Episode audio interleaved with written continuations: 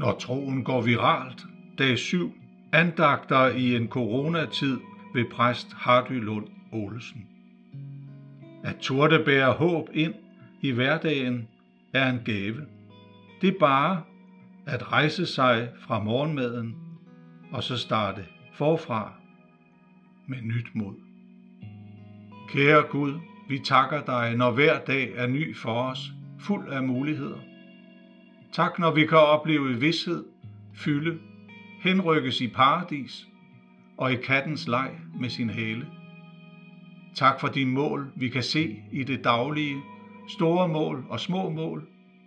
Tak for nærvær, øjnene, ordene, kroppene, det nærvær, som vi oplever i det andet menneske. Tak for tro, tro på kærligheden og kraften til at leve, på at du er foran os og der vil bære vort liv. Tak for lysende ord, som mørket ikke får bugt med, for ord, der som en nåde lader os leve i håb. I Lukas evangeliet, det syvende kapitel, læser vi, Derefter kom Jesus til en by, som hedder Nain, og hans disciple og en stor skare gik sammen med ham. Men da han nærmede sig byporten, se, der blev der båret en død ud, som var sin mors eneste søn, og hun var enke. Og en stor skare fra byen fulgte med hende. Da Herren så hende, ynkedes han over hende og sagde, græd ikke. Og han gik hen og rørte ved borgen. Bærerne stod stille, og han sagde, unge mand, jeg siger dig, rejs dig op. Da satte den døde sig op og begyndte at tale, og Jesus gav ham til hans mor. Alle blev fyldt af frygt og priste Gud og sagde, en stor profet er fremstået i blandt os, og Gud har besøgt sit folk. Jeg har opgivet at finde mening i alt det, som er vanskeligt. Det er ikke alle regnestykker, der går op. Og jeg har levet længe nok til mere end en gang at ryste på hovedet og konkludere, dette er ikke til at forstå, når jeg oplever vanskelige situationer, som end også, når det vanskelige er positivt. Da jeg var i Irak, talte jeg med en soldat, som på mirakuløs vis overlevede en vejsidebombe. Det kan nok bringe sved frem på panden at tænke på sådan en djævel. Måske endda et enkelt fadervor bagefter, som et slags lettelsens suk. En eller anden må have holdt hånden over mig den dag, sagde han, da han skulle smyge skrækken af sig og ligesom iklæde sig følelsen af, at livet er en gave. Det føltes lidt underligt, da denne store, kraftige mand derefter beskrev, hvad han først tænkte på, da han efter ulykken var kommet lidt til hægterne. Det her må min mor ikke høre om, for hun bliver bare så ked af det. Der tænkte jeg på teksten om enken, som var på vej til at begrave sin eneste søn. De mødte på vejen Jesus, og Bibelen fortæller, at han fyldtes af medlidenhed med hende. Som et svar på det, som fyldte hans hjerte og den sorg, som havde ramt hende, gav Jesus denne søn livet tilbage, og det, som skulle have været en begravelse, blev et forundringens sted, hvor alle blev grebet af ærefrygt og priste Gud.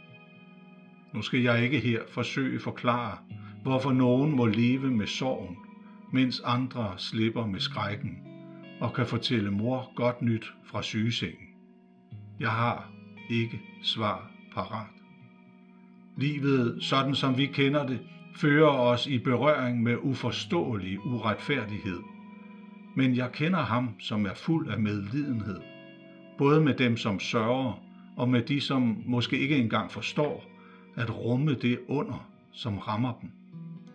For begge disse grupper har brug for Jesu medlidenhed. Jesu medlidenhed driver ham til at handle i mødet med hver eneste menneske. Den bliver helt konkret for dem, som kan puste lettet ud, når noget mod alle odds endte godt. Men hans medlidenhed er der uafhængig af vores livssituation for os alle sammen. Jesu magt til at gøre døde levende har alle vi brug for, hvorom Bibelen siger, at vi er døde for vores synders skyld. Vi er ikke fysisk døde. Vi har bare mistet det virkelige liv. Vi har brug for et under, og vi får det, hvis vi vil. Vi kan give ham det liv, som endte, hvordan det nu end endte, og vi kan så bytte det ud med et nyt liv, hvor alt i livet tildraget er tilgivet, og vi så får lov at starte om på ny. Ikke med udgangspunkt i sygeseng eller kiste, men måske bare i det, at vi rejser os fra morgenmaden, en helt almindelig morgen, og starter forfra med nyt mod. Jesus Kristus, vær ved vores side i disse tider af usikkerhed og utryghed. Du gjorde syge raske og trøstede dem, der var urolige. Kom os til undsætning, så vi må erfare din kærlighed. Helbred de syge, at de må genvinde kræfter og styrke. Helbred os fra al stolthed, så vi ikke tror, vi er usårlige over for en sygdom, som ikke kender nogle grænser. Giv os at samarbejde med vores naboer og andre nationer og yde hinanden den nødvendige hjælp. Vær med alle familier, de som er ramt, og de som må undvære deres kære. Giv dem beskyttelse mod fortvivlelse og afmagt. Imens de sørger og er fulde af bekymring, lad dem erfare din fred. Vær med alle læger, sygeplejersker, forskere, alle inden for sundhedsvæsenet, som forsøger at afhjælpe, helbrede og hjælpe de mennesker, som er smittede, og som derved risikerer deres eget liv og helbred. Må de få din beskyttelse og mod til at gøre deres arbejde.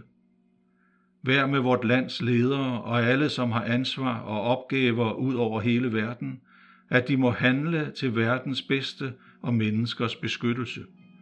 Giv dem visdom og indsigt til at handle klogt og omsorgsfuldt, så de kan tjene verdens befolkning, så yderligere smitte kan forhindres. Om vi er hjemme eller i udlandet, giv os mod og håb til at komme igennem denne krise. Beskyt os alle, så vi kan være der for hinanden i denne tid.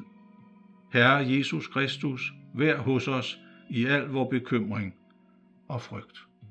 Fader vor, du som er i himlene, helliget vorte dit navn, komme dit rige. Ske din vilje som i himlen, således også på jorden. Giv os i dag vort daglige brød, og forlad os vores skyld, som også vi forlader vores skyldnere. Og led os ikke i fristelse, men fri os fra det onde. Til dit er riget og magten og æren i evighed. Amen. Må livets Gud vandre sammen med os, den opstandende Herre Jesus Kristus være ved vores side, og Guds fornyende helligånd give os håb og trøst til vores liv med hinanden. Du har lyttet til Når troen går viralt, andagter i en coronatid. Følg mig på Facebook og Twitter eller på min hjemmeside carpediem.dk.